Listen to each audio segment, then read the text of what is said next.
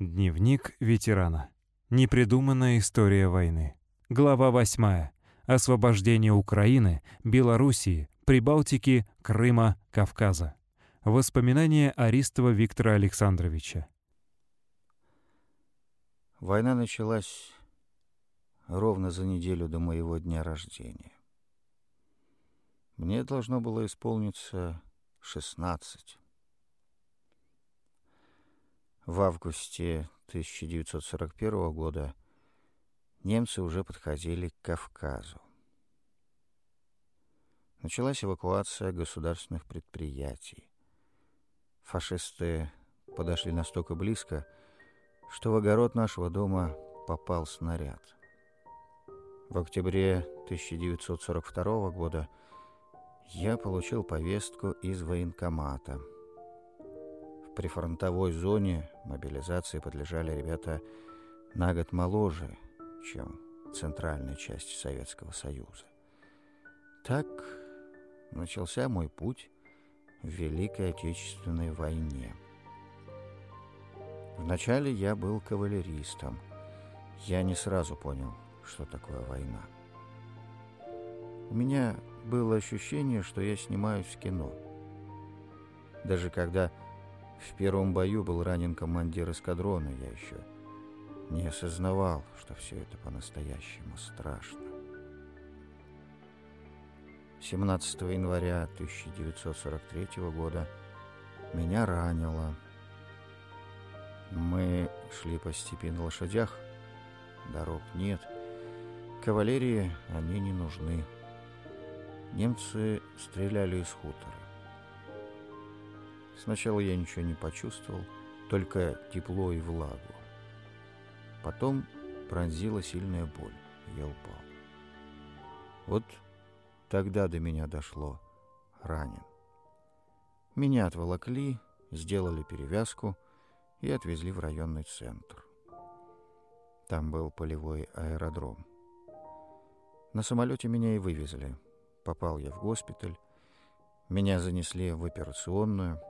Доктор скомандовал санитарам сделать наркоз, а санитарки такие же девчонки, как и я.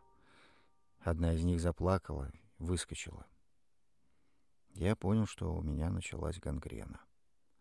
Нога была большая и синяя. Я категорически отказался от наркоза.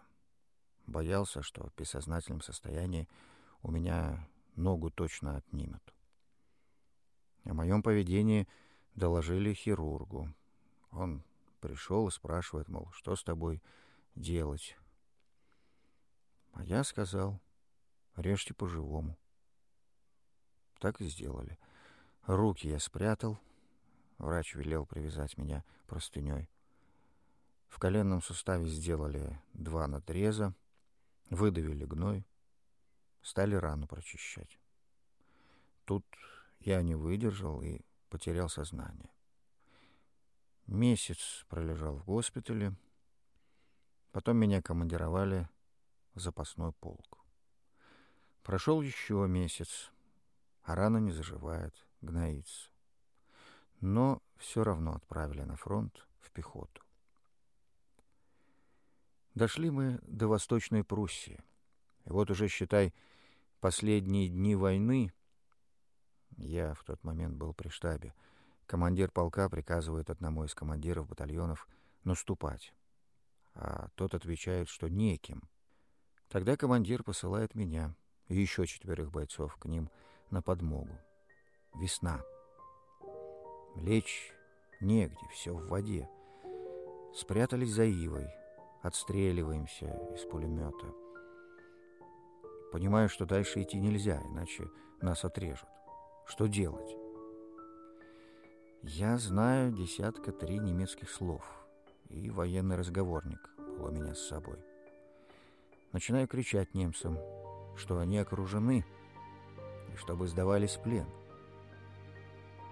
Тишина. Я повторяю это несколько раз. И тут на дорогу выходит офицер в фуражке. Солдаты в пилотках были. Я стою за деревом. Он подходит, и говорит, что его батарея сдается в плен. Я требую, чтобы он все оружие и боеприпасы сложил э, на последнюю повозку. Первыми должны идти офицеры, дальше унтер-офицеры и солдаты. Последней едет повозка с оружием. Офицер сделал так, как и договорились. У нас всего пятеро было. День Победы мы встретили в Чехословакии. На улицах полным-полно народу. Яблони цветут, каштаны. Вся дорога была усеяна лепестками. Вот так встречала нас природа. Чехи тут же вытащили бочки с пивом, нас угощают.